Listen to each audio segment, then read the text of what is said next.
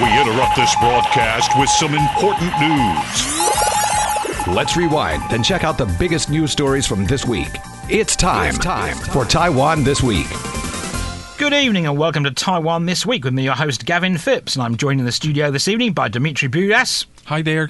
And by Ross Feingold. Good evening. And we'll be jumping in with this week's show by looking at some election related news with the DPP's presidential candidate Lai Ching-te this past weekend, once again dismissing concerns that a win for him in January's election heightens the risk of cross-strait conflict. China, of course, earlier this year described Lai as a troublemaker and warned that his election could spark war. And then there was the Bloomberg News headline in August that read Taiwan's election is all about war, and it begged the question, can Lai Ching-te keep the peace with Beijing? And last week, KMT presidential candidate Hou Yu-ih told reporters that Lai's position as a pragmatic worker for Taiwanese independence would lead to war with China. Now, talking in a television interview, Lai said that his commitment to peace through strength and his standing up with the democratic camp to deter Beijing would minimise the chances of a cross-strait conflict. Lai said while Taiwan should be open to being friends with China, national security and peace cannot depend on Beijing's goodwill alone and should not come at the price of the island's sovereignty. Now, the DPP 2024 hopeful added that he's willing to engage in exchanges and cooperation with China based on the interest and well-being of the people on both sides of the Taiwan Strait. However, he also stressed that should be done only on the basis of reciprocity and dignity, and not by accepting the 1992 consensus. So, Ross, he's done this a few times, but of course, the last time he did it was this past weekend when he said, "No, no, no, a vote for me is not a vote for war." It's something that he's had to confront during the election campaign. Uh, but he does have the benefit, I suppose, of uh, being the current vice president and uh, was part of the team when Tsai Ing-wen, DPP team, when Tsai Ing-wen was elected in 2016. What I mean is he could say, well, we've had two consecutive DPP administrations and there wasn't war. So why should there be a war if I get elected as the president? Uh, I'm just going to continue Tsai Ing-wen's policies. So he's got that that going for him. Uh, of course, it's no surprise that the Nationalist Party, the Kuomintang, and their candidate Hou Yu-ih would try and portray a vote for the DPP as a vote for war. Uh, I'm not sure if it's a winning talking point, though. If, if you're trying to say vote for Hou Yu-ih, I, I think uh, the Kuomintang needs to do a little, a little bit more than just uh, make their message that voting for the DPP or Lai Ching-te is a vote for war. Well, it, it's fair to take into account that what Taiwan has accomplished over the past eight years, but we should also take into account the challenges the country has faced over time. And one of the major challenges is the lack of communication between the two sides of the Taiwan Strait. Taiwan has made it clear in the past that it won't be forced to sit at the negotiation table with China. And the vice president's campaign has focused on Taiwan's democracy, democratic achievements as a way of drawing the line between here and there. So if he gets elected in 2024, he would likely continue with the same strategy. Well, reproducing the same strategy is not enough as the world keeps changing, but for the ruling party, we should remember that compromising on something like sovereignty is impossible. So, accordingly, it is very likely that tension will continue to rise in the weeks leading to Taiwan's presidential election and the months leading to the US presidential election. So, tension will increase, but it doesn't mean that there will be a conflict for all of that. And Ross, do you see tensions increasing vastly towards the election, or do you think they'll just carry on as they have been since your former Speaker of the House paid us a visit? Well, tensions are pretty high at the moment. I'm not sure how we could make them worse in the next uh, few weeks and months before voting day. You know, it's not that far away. We're only two months away from the election now. Uh, I suppose China could uh, put on a big military exercise, but I'm not sure if that would cause the public to vote against Lai Ching-te or cause him to lose support. Uh, they have this trade investigation report uh, into uh, restrictions that Taiwan imposes on a long list of products made in China. Uh, that that's supposed to come out a day before the election. Maybe it'll come out a little earlier. But again, I'm not sure by itself if that would sway uh, the voters. So uh, I think China's response to the election, and, and, eventually they'll do the same stuff they always do, whether it's military exercise or uh, persuading a country to drop diplomatic relations with Taiwan, et cetera, et cetera, those usual tools. It, it, it'll come. Uh, China will keep doing these things, and some of those things they're going to do regardless of, of who who the president is. Though some of them they're more like likely to do if William Lai wins. And uh, uh, again, though, I, I, don't see too much of this in the next uh, couple of months before voting day. But whether or not these things happen before voting day, we, we just have to be very uh, serious about the likelihood that these things will happen at some point. Yeah, you're right. Uh, well, as I mentioned, they will keep on emphasize, uh, emphasizing that Taiwan is a democracy and uh, this is the status quo, and they will keep on promoting this idea. So, um, the, the, China, the Chinese side won't compromise either. So, um, in this case, tension just will continue to rise. And what about America, Ross? Well, there's some debate about who the United States favors in this election. I, I happen to think that the Biden administration, as well as Republicans in Congress, prefer uh, William Lai Lai Ching-te to win the election. I, I, just don't see. You know, I mean, there's a school of thought that says uh, the Biden administration prefers Hou, Hou Yu-ih uh, because you know, he won't do anything to increase tensions. But I, I just don't see it. I, I think uh, the relationship between the United States and China uh, has frayed over a large number of issues, not only Taiwan. Obviously, there's a large number of issues that have caused relations uh, to be in the where they are today. Uh, I, I, think the United States prefers an administration in Taiwan that is tough on China, stands up to China, however one wants to describe it, or rather than one that's accommodating towards China. It, it, and even if one says the Biden administration is soft on China, which you know, a lot of uh, critics say, I, I, still think we should. Uh, give the Biden administration's China policy some credit, and and I don't see where the United States is hoping that a, a, uh, that Taiwan has an administration which is accommodating towards China. And Ross, of course, Lai Ching-te also announced members of his campaign team this week, putting a former lawmaker by the name of Pasuya Yao at the top it's about time. I mean, my gosh, the election's only a couple of months away, and he's only first announcing his campaign team. What has he been doing for the last six months or so since he became the, the DPP's nominee? Uh, better late than never, I suppose. Uh, it's mostly a list of people who've been around D- DPP politics for a long time, uh, some of whom have lost elections, like Pasuya Yao. He's, he's not won every election that he's run in. I'm not sure why William Lai wants to add a, a guy who's lost elections uh, to a leadership role. But we also, also should keep in mind that, that sometimes uh, these are more honorary than actually substantive. So Chiu Ren, who's been around DPP politics uh, for a very long time and has served in, in, in the, the Chen Bian, as well as the Tsai Ing-wen administrations in different capacities, also received a title, but will he actually really be involved in making uh, policy decisions for the campaign in the remaining two months? Probably not. But of course, Pasuya Yao did work for one Ko once upon a time. I, I'm not sure if that gives any great insights into what Ko is thinking for this election cycle. I mean, Ko has um, uh, uh, you could say morphed. You could say he's matured. Uh, you could say changed his colors. You know, however you want to describe him as as a politician. Uh, he's not the same politician as he was in 2014 when he ran for mayor with the DPP's endorsement. Though uh, he's he's he's he's a different politician today. I think you know he's grown into being mayor uh, over the eight years, and then, a party chairman, and and now a presidential candidate. And much about Ko Wen-je's public anyway. You know, his you know, he he speaks his mind, which some people like and some people don't. Um, sometimes he does it a bit uh, uh, off the top of his head, and it doesn't go down well, and, and brings him much criticism. But I, I don't think Pasuya Yao has any great insights into how to defeat Ko Wen-je. Is not the, I mean, the first one, the first official, former official, trying to bridge uh, the gaps between parties, political parties in Taiwan. So, you know, the political arena in Taiwan is very competitive. And the next president, especially if the former Taipei mayor is elected, will have to bring more people uh, to his party and in maybe potentially his future government.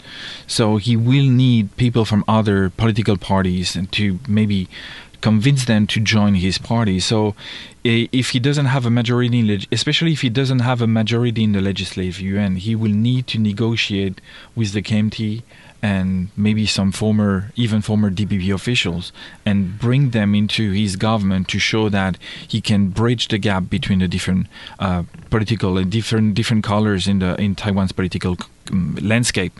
So uh, maybe that's a concern, uh, but I would say uh, um, other maybe uh, yeah. Uh, there is this game in Taiwan called uh, uh "When the Wind Blows." Uh, da Feng Chui. It means that it's an election year, and you will see an increasing number of political figures from from either side of the political landscape changing colors. And Ross, of course, Lai Ching-te this week also said that if elected, he will contemplate, consider, and think about seriously putting members of other political parties in his cabinet. We've seen that kind of message from the other candidates, uh, Hou Yu-ih uh, and Wen-je. They talk about uh, a unity government or a coalition government along the lines that, that you sometimes see in uh, parliamentary systems of government. Uh, no one knows how that would really work in practice here, though, since the, the, the premier and the ministers do not come from the parliament and they're they're not confirmed the way the U.S. Senate confirms ministerial nominations in the United States. Uh, so I, I guess someone on Lai's team felt like, oh, that you know, there- there's some demand for this among the populace, among the voters. So we'll just we'll say that as well. Uh, to be fair. Uh, the DPP, when it's led the government, and uh, to some extent Ma Ying-jeou as well between 2008 and 2016.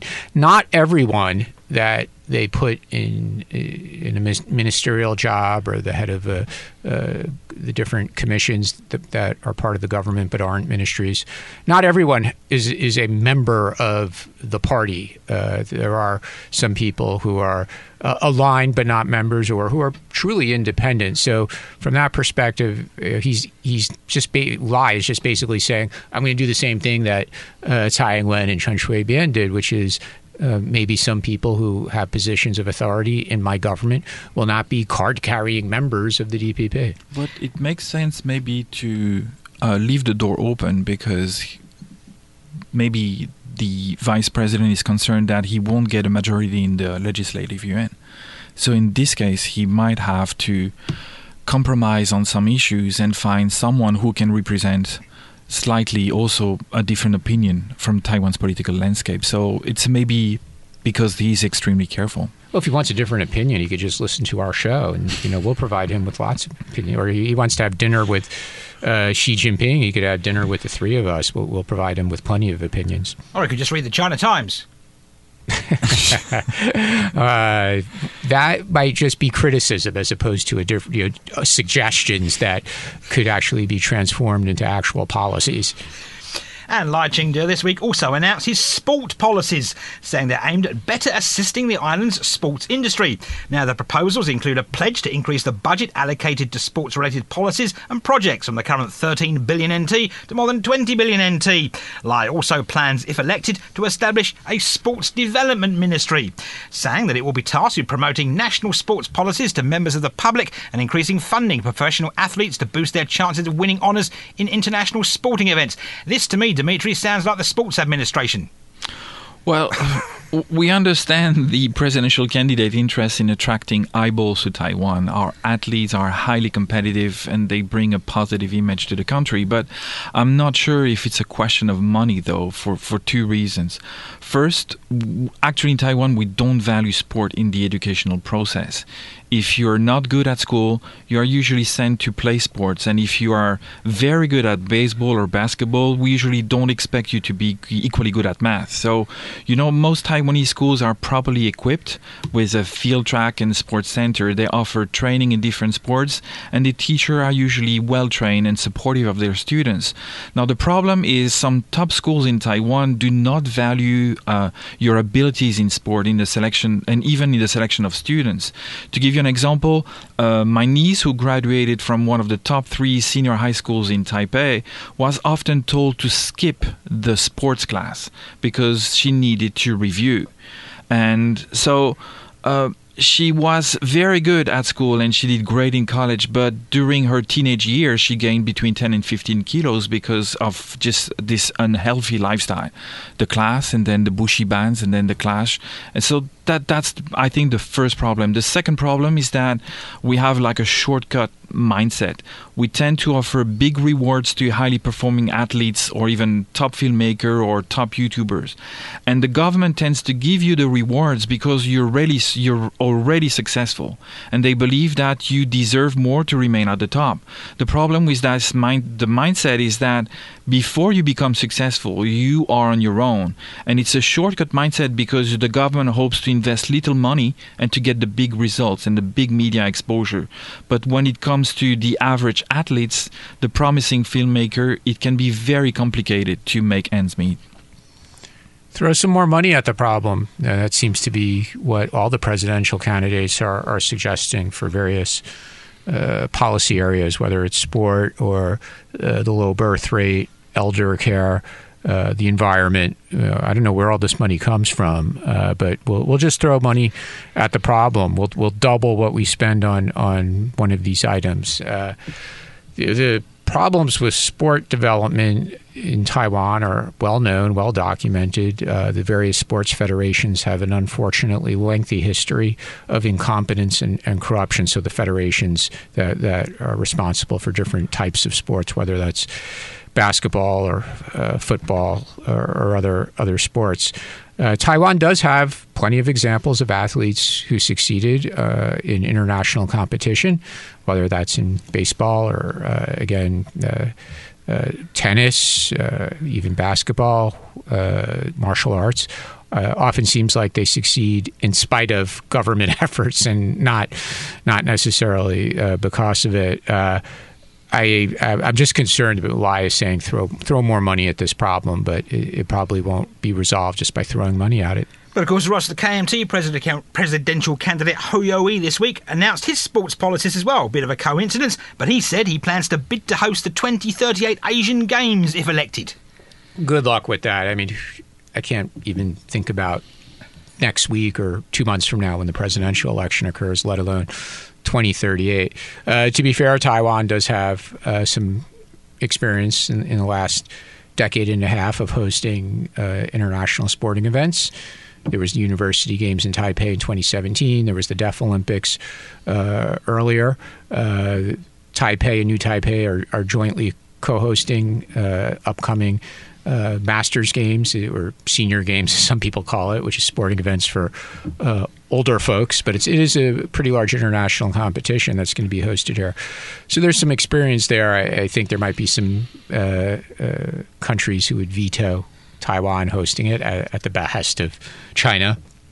Uh, the other thing about Hou's uh, sports policy, he seemed to be talking a lot about money for the grassroots you know, more building more of those municipal sports centers, things like that, as opposed to uh, where Lai what, what Lai was talking about was more uh, throwing money at international competition preparation and making Taiwan athletes uh, more successful in, in, international competition. So there was a little bit of a difference in what they were talking about.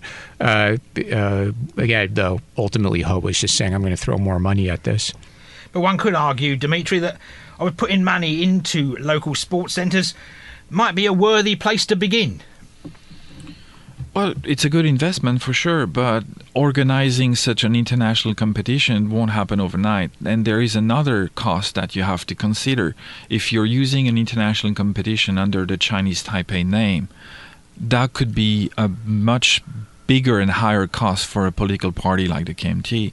If you need to go to the other side of the Taiwan Strait to promote this idea and then discuss with the organizers and agreeing, because that's the only option that you would use Taipei, Chinese Taipei as the name for the organizing for the uh, the country organizing the competition.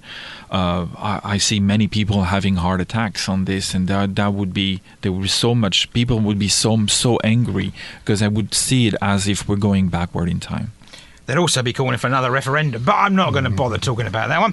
But Hou Yu-ih this week also talked tough on drugs, saying if elected, he'll create an enforcement administration to crack down on drug-related offences. And speaking at a campaign event in Changhua County this week, Hou cited recent high-profile incidents of influencers being caught using cannabis for his plans to create a drug enforcement administration, saying there's an urgent need to curb the circulation of illegal drugs. Now, he also said that he'll plan to follow the United States and establish the DEA, which is basically what he's trying to establish here, and it would oversee efforts to combat narcotics and tackle the drug problem from its roots. So, Ross, there we go. He wants to crack down the drugs. He is a former policeman, we should remind our listeners. Uh, there is a serious drugs problem in Taiwan, and both local use and transshipment. That's why I often uh, like to say that the reason why the U.S.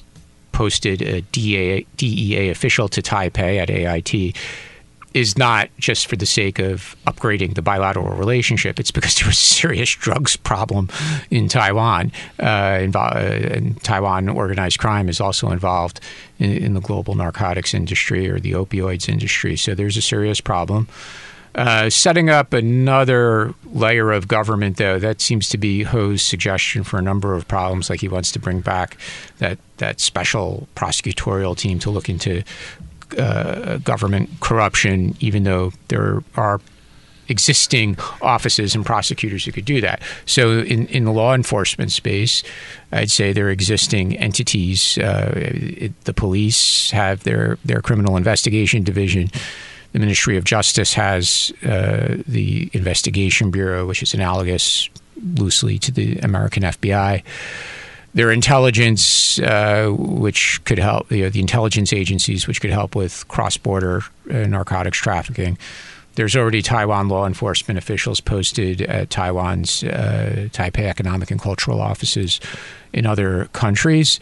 Uh, so, I, I again, I, he's just throwing money with a new layer of government. I'm not not obviously I'm not in favor of that, uh, but uh, to the extent he has a law enforcement background, then maybe he could make a dent in the drugs problem. Uh, uh I'll just reveal my bias, though it's not because of personal usage. Uh, I've never even tried it, but I, I am. Uh, in favor of the decriminalization of marijuana because I think, too, too, as we've learned in the U.S., too much police resources get spent on on marijuana, and, and Taiwan makes that same mistake. Uh, and especially with legalization in so many countries now, including nearby in Thailand, where people now that you know, people in Taiwan just get on a flight, short flight, and uh, smoke a joint over there in Thailand. Uh, I, I, do think the criminalization of, of marijuana is a waste of resources. Well, it's a trendy topic, and uh, a lot of foreigners have expressed their views on this on this topic. But we need to understand that even though we live in Taipei City and we have a feeling that oh, we're just the 21st century, uh, we have high tech. Uh, nice transportation, nice uh, standards of living. But we need to remember that the mindset of the Taiwanese remains very conservative. Over the past 60, 70 years, Taiwan has made a lot of improvements, but the mindset hasn't changed that fast.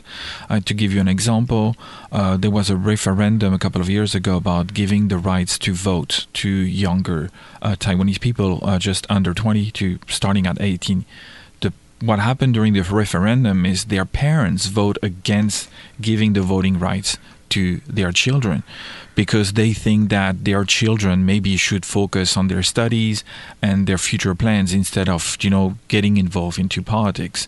So when it comes to uh, smoking pot we might have a feeling when we come from a different country when we arrive in taiwan that should be okay because because we live just living in taipei but I can assure you that the Taiwanese population they're very conservative on this issue, and there is little hope that parents will vote, even in a referendum, vote to legalize pot in Taiwan. And of course, we must talk about Mr. Ko Wen-je now, of course, from the Taiwan People's Party. Now, while the other two candidates were talking tough on drugs and sports and war, well, Mr. Ko got himself into a bit of hot water after he attended an event in Kaohsiung. Because lo and behold, at that event, the DPP's arch nemesis Choi turned up. Now, Chiu Yi was cited by local media as saying that if Ko manages to garner widespread support in the presidential election in Kaohsiung, he will seek to assume some kind of role in the city and work with the people there, which, needless to say, made some people happy, some people laugh, some people rather angry, and others, well, they questioned why Ko would choose to attend an event with Chiu Yi, as he has a bit of habit, Ross, of courting controversy. Uh, certainly, Chiu Yi is seen as somebody who's in favor of uh, closer relations with China or even unification with China. He has a huge following on Chinese social media or when he appears on Chinese media, uh, TV stations for interviews, for example. Uh, the Chinese audience likes him. Uh, he's not so relevant in Taiwan politics. but it does show, as I said earlier in the program, the the road that Ko Wen-je has taken from being a candidate that the DPP endorsed for mayor in 2014 to being a presidential candidate who uh, has Yi at his events. I mean, there's no way he would have done that in 2014 uh, with the DPP's endorsement. Uh, so, because uh, on a road to being a third party candidate, and I guess as a third party candidate, you sort of make those uh, relationships with people who uh, earlier in his career, you know, again, it would have been odd. Uh, but there's also an element here which is that people seem to read into Ko Wen-je what they want to read into him, and that, that I think Chiu Yi is an example. Does Chiu Yi really think that Ko Wen-je uh, wants unification? Does Chiu Yi really think that uh, Ko Wen-je supports the 1992 consensus, for example? I, I don't think Ko Wen-je is on record as saying he supports the 92 consensus. Uh, but again, Chiu Yi is, is reading into Ko Wen-je as somebody who's going to uh, get along with China. Uh, and maybe be like just like, is an equivalent of, of the Kuomintang candidate getting elected. Uh, it almost seems like uh, you know, Chiu Yi uh, thinks that there's an equivalent with the Kuomintang candidate here. Uh, maybe Chiu wants a job in, in the future uh, Ko administration if, if Ko is elected president. Oh, that's hard hard to see. Uh, and also, finally, it, it keeps Chiu relevant to local audiences. Look, now we're talking about him. Well, that's what I mentioned earlier. There is this lots of individuals and perceiving Ko as a as a strong candidate in the election. So the first reaction is maybe starting to get closer to them. At the same time, you have Ko who will who is really short of manpower. He will need uh, new supporters or people around him to help him if he gets elected. Now, could also need maybe to understand that he needs the middle of the road voters, and a person like uh, Chiu he is gonna. Um, a lot of people will be uh, disappointed or angry uh, for bringing him to the campaign. So, yes, need more people. Some people are more oppor- opportunists; they just want to you know take advantage of him. But he needs to be very careful and start try to remain in the middle of the road. And moving away from politics now, well, possibly, but maybe not. And Health Minister Hsueh Jui-yuan this week announced plans to introduce draft amendments to the Assisted Reproduction Act. The amendments focus on expanding access to assisted reproduction and legalising surrogacy. Now, speaking to reporters, he said that the draft revisions to the Act could potentially give the public the option of surrogacy, but any changes to the law will be subject to legislative review. He also said that the draft amendments are slated to go through a two month public review in the first half of next year and are expected to be delivered to the Cabinet for review at the end of next year. And the Health Minister also stressed that the conclusion reached during the review stages will reflect public opinion. Now, the statements come after Taiwan People's Party presidential candidate Ko Wen-je said this week that if elected, he will lift restrictions on women freezing their eggs and legalise surrogacy. Now, according to the Health Promotion Administration, along with surrogacy, the draft amendments will also cover granting same sex couples and single women equal rights to be assisted reproduction and ensuring the rights of children born via these two means. Now, the administration's Director General told reporters that the Health Ministry has held 13 meetings attended by experts to discuss draft amendments regarding surrogacy and has finalised 42 draft articles. Another meeting is expected to be held later this month to discuss draft articles regarding penalties. Now, laws on assisted reproduction here in Taiwan are incredibly strict and illegal in certain aspects, and access is currently only allowed to married heterosexual couples in which the wife is able to carry the fetus herself. A couple can use either donated sperm or donated eggs, but not both, and they must have a medical diagnosis of infertility or major hereditary disease to be eligible to receive the treatment. So, Ross, this sounds it's like going to open a huge can of worms because, of course, globally, surrogacy is already a bit of a can of worms clearly this was not a high priority for the Tsai administration. Otherwise, they, they would have moved on this much earlier, either in her first term or her second term.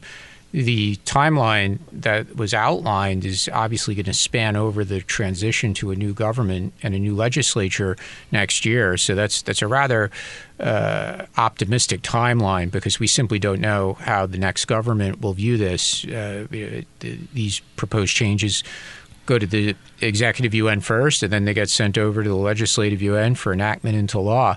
Uh, okay, I, just think it's kind of odd the way uh, the minister framed it as if uh, it's a certainty that the next government will want to proceed with this or there'll be support in the legislative Yuan uh, to pass it into law. I mean, that, that's just purely speculative at the moment. Uh, I, I'm not aware that the public uh, would oppose this. I think on, sec- issues of sexuality the, uh, or private rights. Uh, the, the, public in Taiwan is relatively or increasingly progressive. Uh, so th- there might be some people who oppose this, but I, I would think that eventually it'll become law. But uh, you know, when I, again, I, I think that timeline is a bit optimistic and has a lot of unknowns built into it. Well, yes, the timeline is totally unknown, and uh, it's too much of a rush, especially in the presidential campaign, to bring up such a very heavy topic in the discussion. Well, Cohen, I guess, knows what he's talking about as a medical doctor. I guess he knows that we need to lift restrictions and donating eggs and potentially legalize surrogacy just to boost the uh, Taiwan's birth rate. But that's not that simple. And um, you know, Taiwan has a has a very um, when it comes to the Taiwanese nationality and having a passport, Taiwan is uh, very strict regulations. So there are two different conceptions here. You have the right of soil and then the right of blood. So according to the right of soil, if you were born in Taiwan or if you were born in the United States or in Europe, like France, for example, when you turn 18, you are entitled to get a passport, a U.S. passport or a French passport. But in Taiwan, we tend to use the right of blood. That means the connection between you and parents to define whether you are Taiwanese or not. And that's pretty similar to the way the Japanese see nationality. So when it comes to surrogacy, it's going to be a very complex issue because you're going to have to define was the the, the child um, born in Taiwan, made in Taiwan, or what's what happened if it happened outside of Taiwan? How are you going to define and allow him to be Taiwanese or not? So knowing that being Taiwanese, it's a very complex issue in Taiwan, very tense. I don't see how we can discuss such topic over the next few weeks and months, and then for a new, uh, a new, a new assembly uh, next year, that's going to be, I a very hard topic to handle, maybe too hot for now. So, Ross, of course, there's a lot of legal problems here, and you're a lawyer, mate. So, what do you think? Because, of course, for profit surrogacy is banned in some countries, including my country, but altruistic surrogacy is okay. I think, uh, based on past experience, Taiwan's, you know, assuming that this does get legislated and enacted into law, uh, sometimes Taiwan gets it wrong on the first try, and, and then people point out or have direct personal experience with the shortcomings, and, and it'll get fixed. So this as we've been saying, this is going to be a lengthy process. I still think they'll they'll wind up with uh, surrogacy being legal. They will wind up addressing the citizenship concerns, uh, but uh, an analogous example that comes to mind was the the marriage equality legislation, where initially only you know the Taiwan spouse could only marry someone who also came from a country that had uh, legalized marriage equality. Uh, you know, this was very discriminatory. Uh, it frankly was impractical and it made no sense. And eventually, uh, the government decided uh, by by executive fiat, without even changing the law, like, okay, yeah, that's fine. You could marry, uh, you could have same sex marriage with people who come from countries that are not that that have not legalized it. So again th- these issues will come up. Uh, the, the first version of the law won't be perfect, and eventually, whether by executive authority or returning to the legislative yuan, these things will get fixed. But this will be a lengthy process. But you- you raise a tricky question here because uh, when it comes to same-sex marriage, uh, you can uh, same-sex couple uh, if your partner comes from mainland China, you cannot marry him or her. So can you imagine if uh, your, the surrogate mother is from China, lives in China? Can you imagine the complexity of this issue in Taiwan? Uh, I will, we will enjoy such conversation, but I don't see any solution within the next eight to eight years. I, I, a simple solution would be to say you could have a surrogate mother from everywhere in the world except mainland China. Problem solved. And Ross, do you think this could get like the gay marriage issue? Ross, do you think this issue could get kicked to the Constitutional Court? anything is possible. I, I like to say that the pendulum of, of one's rights in, in Taiwan has often swung to swung over to uh, maybe not extremes, but to uh, significant. It's liable for significant reinterpretation and change at times. Uh, so, yeah, I, I guess it's possible that somebody would make a case out of this, and the judges might agree that you do have a constitutional right to pick whoever you want to carry your own uh, child to to to birth. Uh, that that doesn't mean it would move as quickly as you know, again the ministry is working on this. Uh, a constitutional court challenge might move slower, uh, but ultimately, I, again, I think we'll wind up there. It's just this is still early days and what'll be a lengthy process. And Foreign Minister Joseph Wu this week was visiting Lithuania, Estonia, and Latvia. Now, according to the Ministry of Foreign Affairs, he attended forums and gave speeches to underscore Taiwan's resolves to safeguard democracy with like minded countries while in the three Baltic states. Now, he attended a forum in Lithuania where discussions were held on the subject of the future of democracy. He delivered two separate speeches at the Institute of International Affairs in Latvia, and he attended the International Centre for Defence and Security in Estonia, where he praised the Estonian government for allowing him to speak publicly despite Chinese protests over plans for Taiwan to open a representative office in Tallinn. Now, of course, this visit to the Baltic states does come as there's been a bit of coverage of the opening of the representative office of Taiwan in Estonia, with Estonia's foreign minister last week saying that his country is ready to accept the establishment of a non diplomatic economic or cultural representation office of Taipei in order to promote relations. But China, needless to say, got a bit antsy about that and told Estonia, stop. I'm reluctant to overuse the word breakthrough, especially in the context of the foreign ministry, which loves to, to use the word breakthrough. Uh, but to be fair, if uh, Foreign Minister Wu, who's, who's already visited European countries, different uh, European countries in recent years, if he gets to visit some countries where he, he hasn't previously visited, then I suppose you could say that it, it's a breakthrough. I, I do think we should also note, though, at least publicly, there seems to be an absence of uh, bilateral meetings between Foreign Minister Wu and government officials uh, from these countries. Um, maybe they met out of the public eye. Uh, and then, of course, there's always meetings with parliamentarians, which is not the same as meeting government ministers or government officials. Uh, yeah, Taiwan has offices in- many countries around the world, usually named something like the Taipei Economic and Cultural Office. Uh, obviously, as, as everybody knows by now, the Lithuania example caused China to be upset, in part because the office was called the Taiwanese Representative Office as opposed to the Taipei Economic and Cultural Office. Uh, does it really matter to China? I, I mean, just like they they punished quote unquote Lithuania by not uh, no longer buying stuff from Lithuania. I suppose they could use that tool again, but it, it doesn't really impact the Chinese economy if they're not going to import stuff from these very small Baltic countries. Oh, we understand uh, Taiwan's interest in building closer relations with European nations. Like their, the European Union is the biggest investor in Taiwan economy. So we've seen a lot of government delegations and legislative delegations from Europe visiting Taiwan in recent years, which is a good thing. But when it comes to investment, however, it is complicated, tricky for the government to become like the development manager for the semiconductor industry. If we uh, officials come with the next few weeks to tell you that we're going to build another factory in that country. That could be problematic. But yes, it does make sense. Uh, when it come, I remember uh, there was a delegation come who came to Taiwan a few a few weeks ago.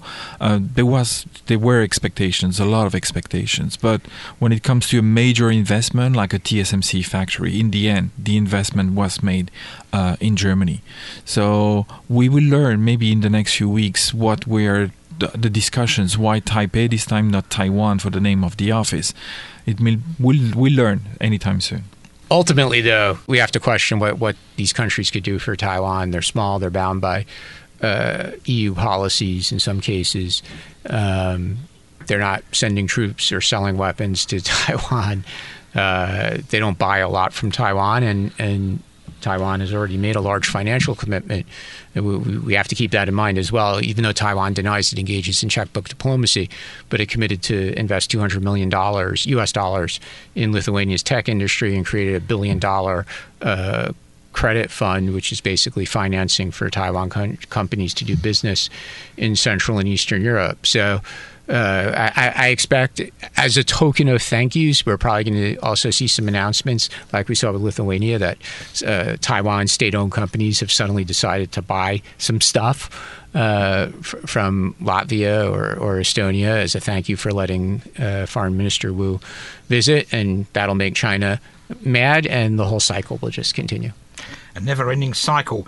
Anyway, before we go this week, the National Chung Cheng University released the results of a study on urban green spaces, which found that increasing green space coverage in an area by 1% is associated with a 0.2% decline in the suicide rate.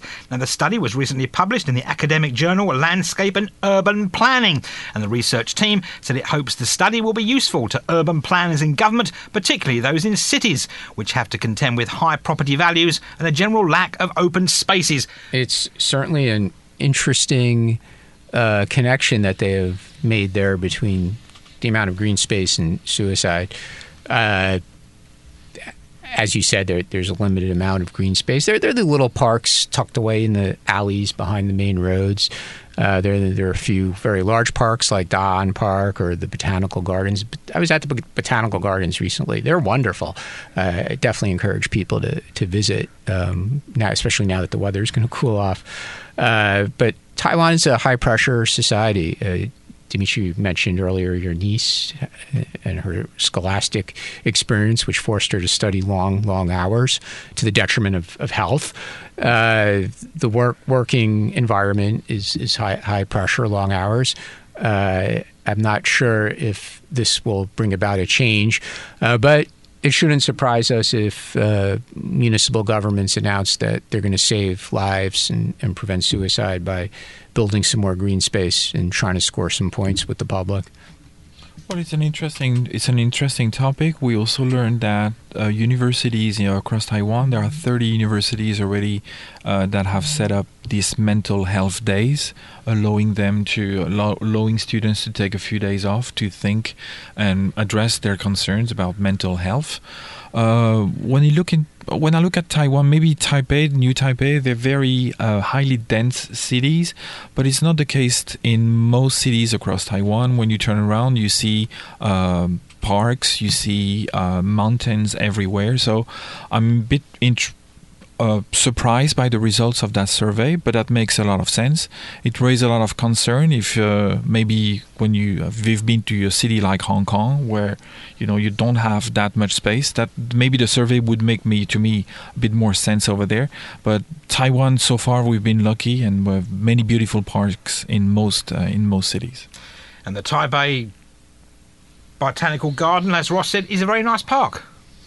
Yeah, uh, but having such this one very large, nice park hasn't prevented the suicide rate from being what it is.